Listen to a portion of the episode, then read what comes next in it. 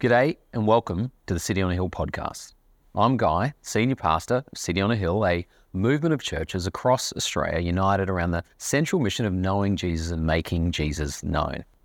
Whether you're on your morning commute or sitting down with a warm cup of coffee, I hope this message fuels your faith, hope, and love. And while we're here, let me encourage you to prayerfully consider supporting this ministry. You can do that by heading to cityonahill.com.au. God bless. Look forward to connecting soon.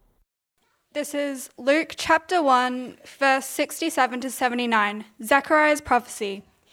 And his father Zechariah was filled with the Holy Spirit and, and prophesied, saying, Blessed be the Lord God of Israel, for he has visited and redeemed his people, and has raised up a horn of salvation for us in the house of his servant David as he spoke by the mouth of his holy prophets from of old, that we should be saved from our enemies and from the hand of all who hate us, to show the mercy promised to our fathers and to remember his holy covenant, the oath that he swore to our father Abraham, to grant us that we, being delivered from the hand of our enemies, might serve him without fear in holiness and righteousness before him all our days.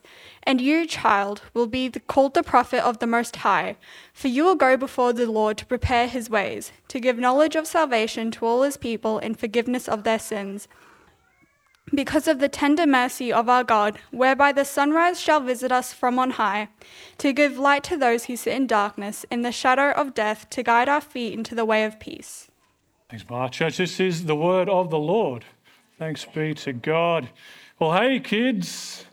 It's good to have you all with us this morning. Uh, big thanks to Maya for reading, and Ollie, good job, mate, being up the front here and also on the video. Uh, and Greta, good job. Sang like a champion. She'll be up in a little bit uh, soon again. As Mike mentioned, my name is Zach, and uh, it's my joy to serve as the lead pastor here at City on a Hill, Brisbane. If you're new with us this morning, thank you so much for coming, um, and hopefully get the chance to say hello after the service and connect. Uh, just to remind you, Mike uh, pointed out, but um, bathrooms uh, sort of down the hall, down the elevator, just to your right there. Um, there's a mother's room out the back, uh, like a nursing room, but also uh, the air conditioning is turned on in Cinema 2. Uh, so if you just need somewhere to take a kid, um, then feel free to pop in there for a moment. but otherwise, uh, it's the day before Christmas. All of us are or should be getting in the mood for just chaos, yeah? And so let's just treat this morning like an opportunity to just get into the rhythm of noise, of loud, uh, of mess everywhere, uh, and just get into that Christmas spirit. So uh, please do not stress this morning. Um, if you're here with us this morning for the first time, welcome to the family. Uh, it's loud, it's crazy, but we love Jesus and we love you. And we hope that by the end of this, you'll get to see Jesus uh, and encounter who he is and why we celebrate uh, this moment every year, but why every single week of our church we are on about knowing Jesus and making Jesus known. Uh, before we get into our text this morning, I'd like to pray for us a, a prayer traditionally prayed on Christmas uh, across the world by the Anglican Church. Uh, would you pray with me now?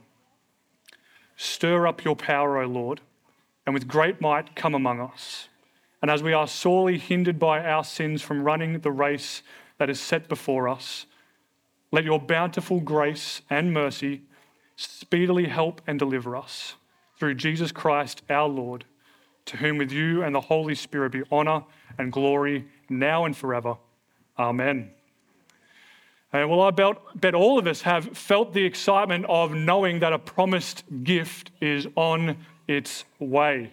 Maybe a really special present that you know that your parents are getting you, uh, or maybe your spouse or your friends have promised to get you. Hannah, my wife, put our, our Christmas presents under the tree just a few days ago, and Sunny and Zoe, my kids, they could not contain their excitement. Uh, now, the wait until tomorrow morning just seems like forever. Have you had to wait a long time for a special present? How long have you waited? A week? A month maybe. How about 400 years? 400 years before our passage that we're in this morning, uh, God spoke to a man named Malachi and told him that God's people would have to wait a long time for their promised gift.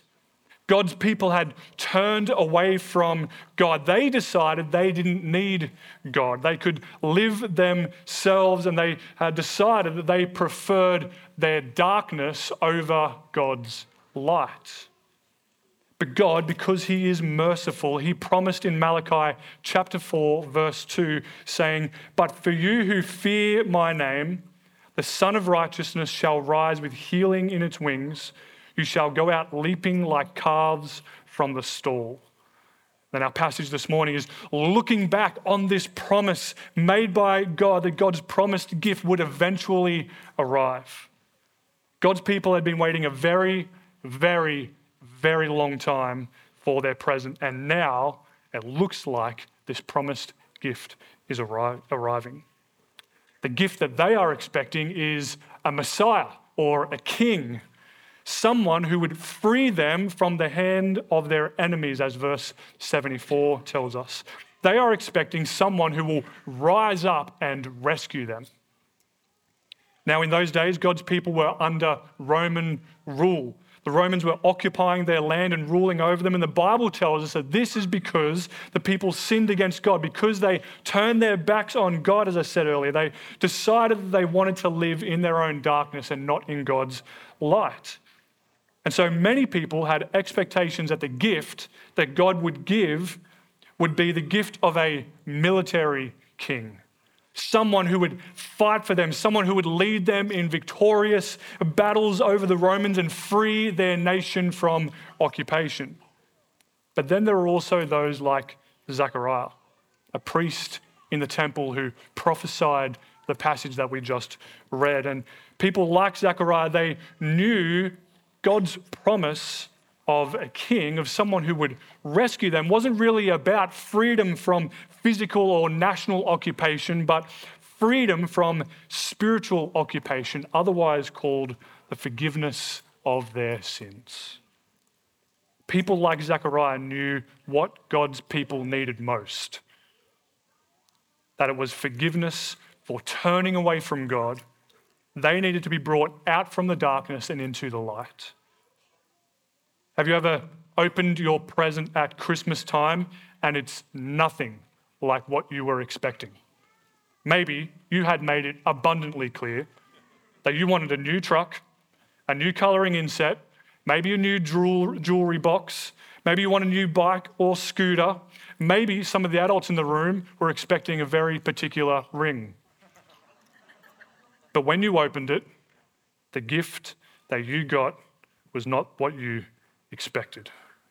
This is a little bit like what's happening for many of God's people. They were expecting this big, strong king who would lead them in mighty battle victories and chase the Romans out of their land. Instead, the gifts that it looks like they are receiving are two babies being born.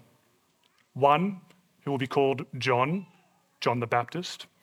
Another will be called Jesus, whose name means the Lord is salvation. Luke, the uh, author of our book today, he reports a few verses earlier that Zechariah was an old man and his wife Elizabeth was an old woman and she was actually unable to have children, but that one of the promised gifts that God would give them would be a son and they were to call his name John. This prophecy is then sung by Zechariah as he is holding his newly born son, John, in his arms. You could imagine him cradling this baby, overcome with joy. And as he looks into the eyes of this child, he realizes something. As our text tells us, the Holy Spirit comes upon him, speaks to him, and he can't help but sing out this incredible song of all that God was pulling together and planning for the future. And this is the beginning of God opening the greatest promised gift of all the promised gift of a king who would rescue them. So he prophesies in verses 76 to 77, looking down at this baby, he says, And you, child, will be called the prophet of the Most High, for you will go before the Lord to prepare his ways, to give knowledge of salvation to his people in the forgiveness of their sins. In other words, this baby was born for a very special purpose to come before the king, the Messiah who would come, and to point the people to the truth that God is about to unwrap his most special promised gift. Now, I'm sure that most of us in this room were not surprised by the content or theme of our kids' video this morning. For Christians, for the church, Christmas is about Jesus being born. And this morning, we want to look at this piece of scripture to see just how, just how much Jesus' birth meant to those people and why it can mean so much to you and I still today. Our City Kids video made something very clear, and uh, really, it's the foundation of what Christmas is all about that God so loved the world that he sent Jesus. The very special promised gift is Jesus. And our passage this morning is highlighting just how wonderful and beautiful this gift of Jesus being born really is. Finally, light is starting to break through the long endured darkness. I wonder what you're expecting out of Christmas this year. Maybe you are expecting that very special gift that someone promised you would get this Christmas.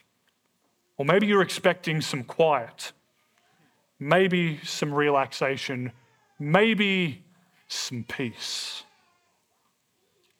What are you placing your hope in this Christmas? Now, that might sound like an odd question, but if we think it through, it's not really. The people of God back in Jesus' day, they were expecting something great. They were convinced that what they were expecting is what they needed. If only someone would rise up and rescue us.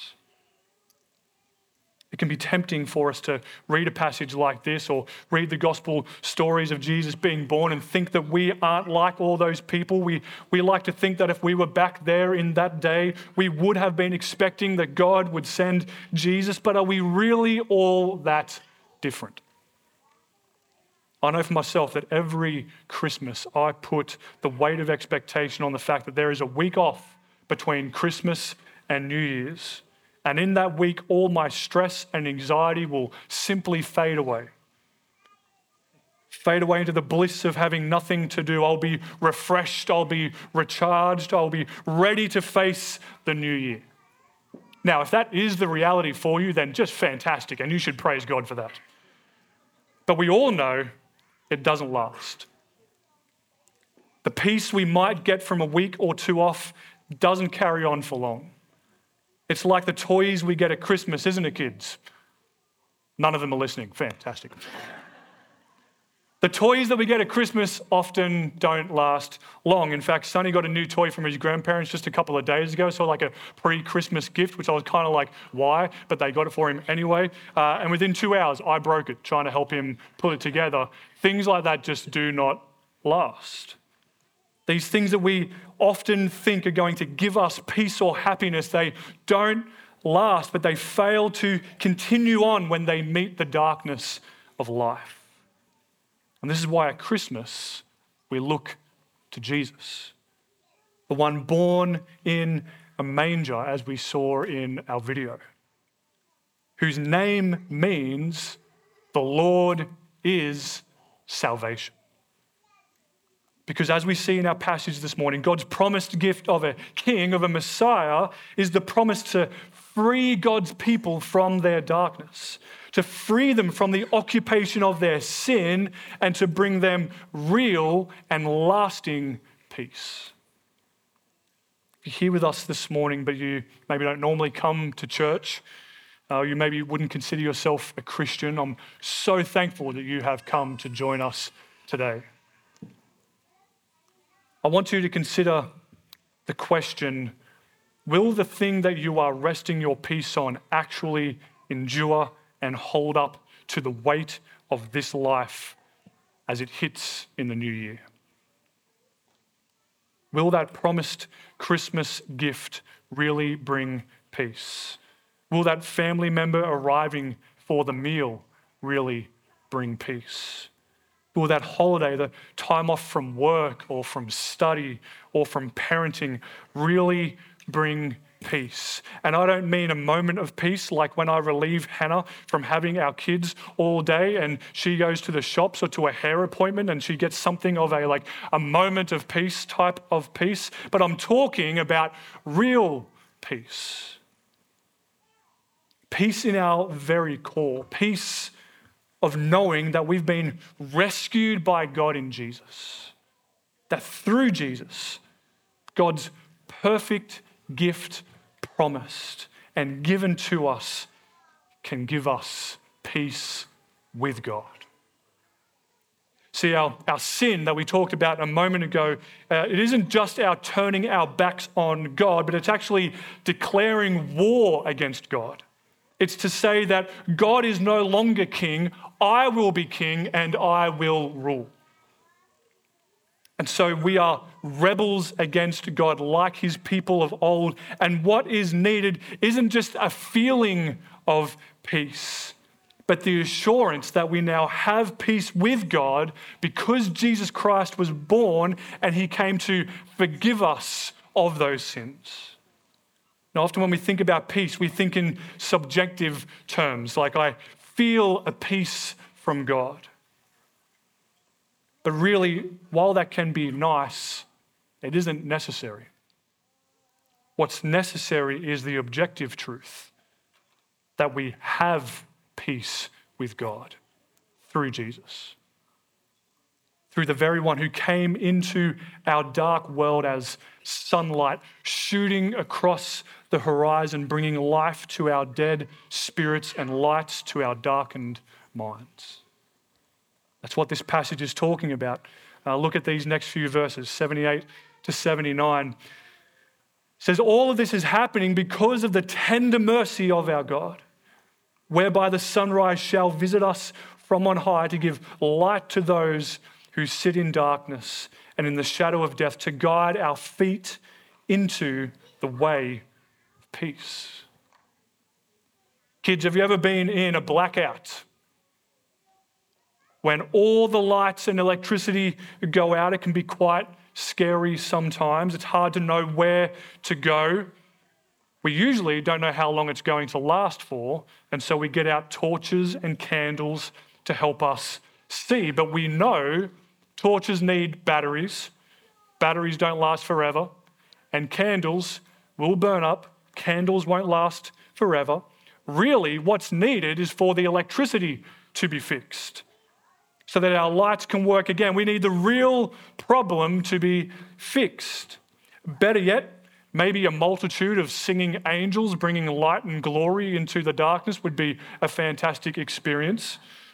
Might be helpful during a blackout, but ultimately, what we really know deep down inside, even if the electricity can't be fixed overnight, is that in the morning, the sun will rise and light will not only break through that darkness, but light will destroy that darkness.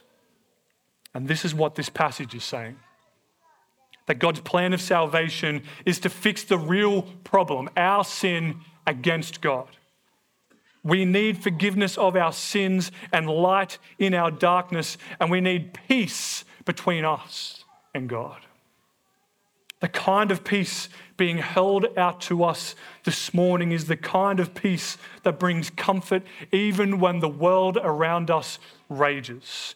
When Christmas doesn't live up to the expectations, when the holiday doesn't provide the rest and relaxation, when the gift unwrapped and it's not what you wanted, the peace being talked about in these verses is the peace that meets the very deepest needs and longings of our hearts. Peace that God has rescued us from our darkness, from the shadow of death. Peace that our sins, our wrongs against God are forgiven, and peace that we are right with God and will live with Him forever.